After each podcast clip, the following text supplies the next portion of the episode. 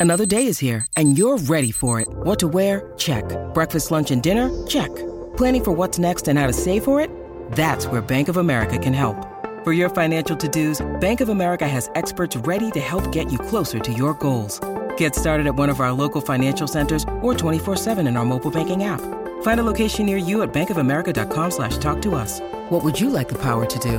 Mobile banking requires downloading the app and is only available for select devices. Message and data rates may apply. Bank of America and a member FDIC. This is Matt Spiegel, and I can't wait to bring you season two of the PBP Voices of Baseball. The very best play by play voices in the game talk about their craft. It's a job so special that even Joe Buck told us he will probably go back to it. I'm 53, basically 54. I, I think it's too early to say nevers at this point in my life. I think at some point I'll get the itch again. Incredible guests sharing great stories from your favorite teams coming this year. Find us on the Audacy app or wherever you find podcasts podcasts.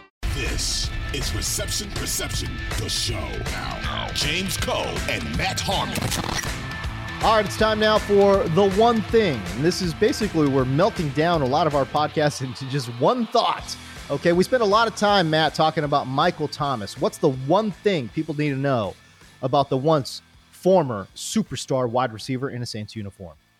I mean, I think that is it. He was at his peak a superstar player.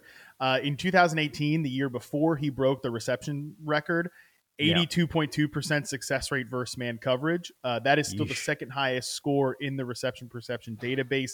His success rate versus zone that year um, was the seventh best in reception perception history. So again, we're talking about before he broke that reception record.